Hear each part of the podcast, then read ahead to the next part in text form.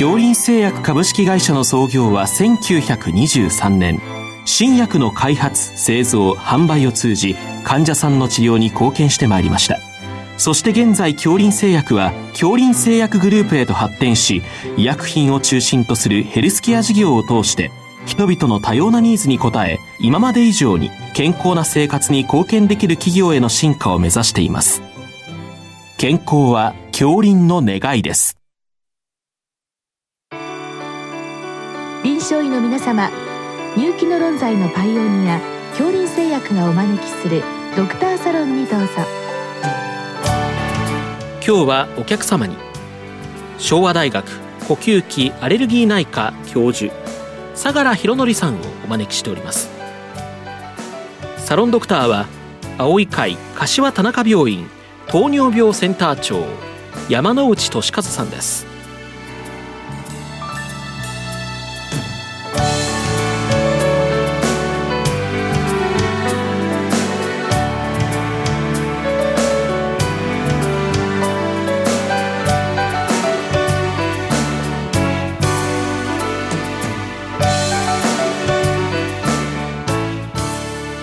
相良先生、よろしくお願いいたします。よろしくお願いします、えー、今日は慢性外装についてご教示くださいということで、まあ、特にあの最近出ました選択的 ピーツーエックススリー 受容体拮抗薬、まあ、これを交えての話ということでございます。先生、この慢性の咳ということで、これ一応あのはっしゅうかん以上続くものが慢性と考えてよろしいわけですね。そうですね、あの急性、それから先性、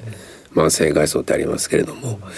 まあ、大体慢性外装っていう時にははっしゅうかん以上、つまりにかげつ以上続く咳のことを慢性外装というふうに言います、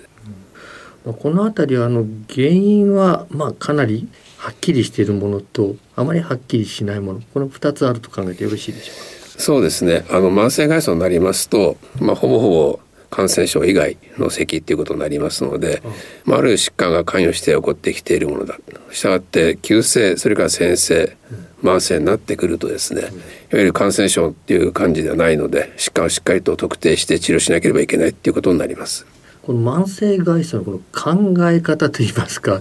治療の方に向かった時にですね、先生方、これどういうふうに分類していくのか、そのあたりを少しお伺いしたいわけですが。そうですね、慢性外装の時にはまず一つは咳に対して痰が絡んでるか絡んでないかです。ですから感性外装なのか、あるいは痰が絡んでくるような湿性外装なのかということでまず分けていきます、うん、で例えば湿性外装でしたら、まあ、ほとんどが副鼻腔気管支症候群ですので、で、まあ、感性外装の時がすごく難しいんですけれども、じゃあどういう疾患がそこで関わってくるのかということです。で、一番多いのは咳喘息なんですけれども、あとは喘息、それからあとは胃食道逆流症ですとか、うん、まあ、そういうものがあります。したのでそこのところはしっかり鑑別をしていかないとですね、まあ、治療法として全然変わってくるということになります。あ、なるほどね。はい、まあ、原因疾患はまあしっかり見ましょうということですけど、まあ、問題はなかなか原因が分かりにくいというケースでしょうか。そうですね。まあ、こういった場合の先生方、これの病態のこう呼び方ですが、これはどうされているんですか。そうですね、大きくふたつに分けられると思うんですね。難治性外装って言われているものの中に、一つはまあ我々の咳としてのやはり説明がつくものとして、例えば咳がしているのに、いわゆるそれがしやすいような状況になってきている、いわゆる咳過敏症症候群というふうに言います、まあ、そこには一つは喘息だったり、あるいは シーオーピーディー だったり、あるいはアトピー外装だったり、まあ、いろんなものがそこに入ってきます、うん、まあ、そこはある程度その疾患として説明はつきますけれども、はい、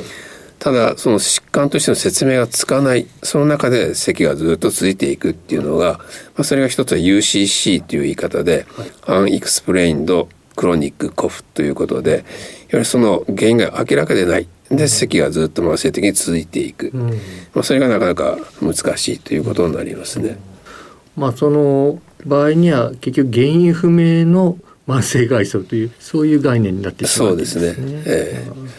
ー、今少し出てまいりましたけど、これ咳過敏性がこれあると、これはその方の体質と考えてよろしいわけでしょうか。そうですね、まあ、何がその引き金になっているのかに関しては、まあ、例えば喘息、あるいは シーオーピーディー、 あるいはアトピー外装というものがあって、まあ、通常その例えば吸入ステロイドなりあるいはあの吸入ステロイドと長時間差性 ベータツー刺激薬の配合薬なんかは使って治療しますけれども、まあ、それでもなかなか咳が止まらない、まあ、そこにまあ一つ関わってくるのが咳過敏症症候群の病態が関わってきていて、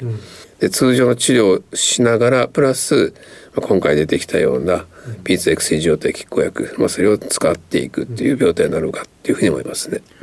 まあ、咳過敏、これまあ症候群ということですけど、まあ、これはある種の病態と考えてよろしいわけですね。そうですね。ですから例えばあの内服薬では例えばエース阻害薬を使ったりとかですね、それからあとはタバコですとか、それからあとは副鼻腔炎ですとか、まあ、それからまあ喘息 シーオーピーディー、それからまあアトピー外装、まあ、そういうものが入ってくると。ですからまあそういう面でこう咳過敏症症候群という、まあ、いろんな疾患が関わってきているということになると思うんですね。まあ、例えば同じような、まあ、アレルギーで咳が来た場合でもこの過敏性があるかないかでまた咳の度合いが違うということも考えてよろしいわけですか。そうですね。やはり咳をしやすいような環境になってしまっているということです。ですが基礎疾患としてそういう治療をしているけれども、まあ、どうしても咳だけは抑えきれないという場合ですね。原因不明の慢性外傷、まあ、ほぼほぼその悪性のものないだろうといった場合ですけど、これ咳止めようという目安はやはり患者さんの キューオーエル で決まるわけでしょうか。そうですね。やはりその咳自体で例えば睡眠が阻害されるとかですね、まあ、そういう意味では明らかにその キューオーエル が落ちてしまう、まあ、そういう時にやはり止めなければいけないっていうことにはなります。ただその中枢性の鎮害薬を大体使っていると思いますけれども、はいはいはい、ただそれを漫然と長く使うというわけにいきませんの で, そうです、ねえー、で今まで我々はその末梢性の鎮害薬では持ってませんでしたので、あ、まあ、そういう面で新しい薬が出てきたというふうに思いますね。確かにあのリン酸コデンいつまで使っていいんだろうかとかです、ね、そうですね、どのぐらいの量使っていいのかっていうのございますよね、えー、ということで、まあ、新しい期待されている薬が出てきたということで、まあえー、後半少しこのお薬の解説をお願いしたいわけですけども、この薬剤はあのまずあの実際の使用効果に関してですけど、これはいかがなものなんでしょうか。そうですね。やはりあの エーティーピー が関係しているっていうところに、まあ、非常によく効きますので、まあ、例えば治療効果で言いますと、まあ、いくつかスタディは出ていますけれども、はい、まあ、効果のいわゆるそのいわゆる症状としての緩和ということで言いますと、うん、やはり一定の効果があるというふうには思いますね。かなり有効なケースもあるわけですね。そうですね。かなりレスポンスとしては早く効果としては出てくるケースは多いので、まあ、そういう面では有効性は高いというふうに考えています。うん、使い方なんですけど、これはあの初期一定量から開始なんでしょう、それともこうドーズアップしていくもの。そうですね、まあ、まず開始するときには一定量使っていただいて、うん、で例えばその中である程度その咳が収まってくるということであれば、うん、まあ、そこでやめるということもありますし、あるいはまあそれで容量を下げていくということもあります、うん、今までご経験上は、まあ、これ一定期間でやめられることが多いと考えてよろしいでしょうか。そうですね。症状がどれだけその緩和されてくるかによって、うん、まあ、その一定期間使うということになりますけれども、うん、例えばその咳自体が長く続いているわけですから、はい、ある一定期間やはり使った方がいいというふうに思います。したがってまあよんしゅうはっしゅうかんとかですね、まあ、そういう形で使ってそれで判断する方がいいんじゃないかなというふうに思います。例えば使うことによって、はい、より早い段階でじゃあ咳が止まった、じゃあそれでやめていいかっていうとですね、やはりその過敏性っていうのはある程度残ってると思いますので、はい、やはりある一定期間は使うべきだというふうに思いますね。なるほどですね。この使用のご経験から言って、これやはりあの新薬なので、まあ、これレスポンダーよく効く人とあまり効かない人いるかと思いますけど、このあたりはいかがですか。そうですね。そこに関してはですね、まだまだあの詳細な解析っていうものはやられてませんけれども、うん、で我々がやったその経験で言いますと、やはり高齢者というよりはですね、むしろ若年者にレスポンダーが多いようなイメージを受けます。まあ、それは一つは例えばその罹患歴が長いっていうところにも関係してくるのかもしれませんけれども、まあ、比較的若年者ということで言いますと、まあ、症状が起こってきて、まあ、そういう比較的早い段階で使用する方が、まあ、効果としてはより強く出てくる可能性あるかもしれないなというふうには考えています。まあ、あのこの薬非常に期待されている一面でも副作用も多少問題にはなっているようですけど、まあ、特にこの味覚障害ですね。そうですね、はい、このあたりいかがなんでしょうか。あのおっしゃるようにですね、やはりこう味覚障害が意外と高い確率で起こってくるということがございます。うん、まあ、金属を舐めてるようなそういう味がするとかですね。で、比較的その飲み始めて、まあ、数日で出てくるケースがありますので、うん、まあ、そこは例えばお話をするときにですね、はい、この薬を服用するときに、うん、まあ、味覚障害出てくる可能性があるので、まあ、前もって話をしておくとですね、あ、患者さんはそうだ、こういう、こういう症状が出てきたので、じゃあこれは薬のせいなんだなっていうふうにお分かりになりますので、うん、まあ、最初から話をしておくっていうのも一つの方法かもしれないですね。中止をすると戻るわけですね。そうですね、中止するとあの戻りますので、うん、まあ、それもしっかり話する必要性があろうかなっていうふうに思いますね。これはあの出てくるこのタイミングとしては割に使用開始直後から来るものでしょうか。そうですね、比較的早い段階で出てきますので、うん、でただ一つはですね、その味覚障害出てきた時に、まあ、例えば中止をするとまた元に戻る。ただ中止をするのか、あるいはそこで減量するのか、あるいはやめてそこの間隔を少し伸ばしてまた使い始めるのか、まあ、そういういろんな方法あると思うんですね。で、私の経験ではあの使っていて、ある程度減量していって、まあ、そこと例えば症状とのバランスを見ていただいて、それで判断はしてますね。そうですね、あの咳にしても味覚障害にしても、これはあの キューオーエル の問題になりますから、まあ、あの薬を投薬やめて戻るものであれば、もうこの キューオーエル のバランスと考えてよろしいわけですよね。そうですね、ですから例えば味覚障害の方を取るのか、あるいは咳の症状がどうなのか、まあ、そこで判断すべきかなというふうには思いますね。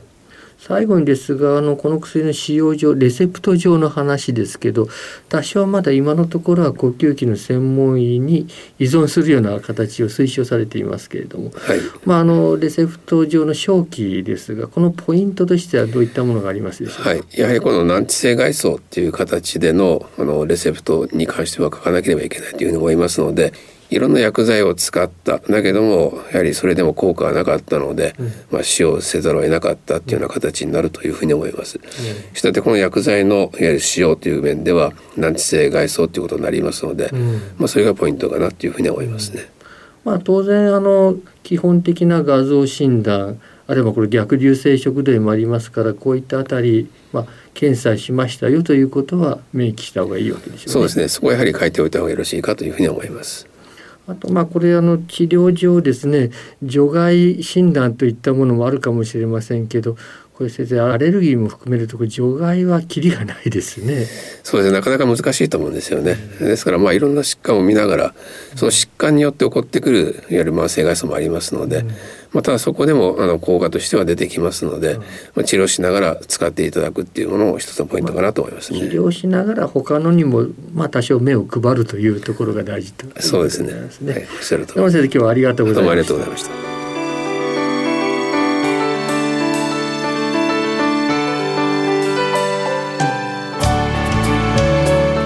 今日のお客様は昭和大学呼吸器アレルギー内科教授相良博典さん、サロンドクターは青い会柏田中病院糖尿病センター長山内俊一さんでした。それではこれで杏林製薬がお招きしましたドクターサロンを終わります。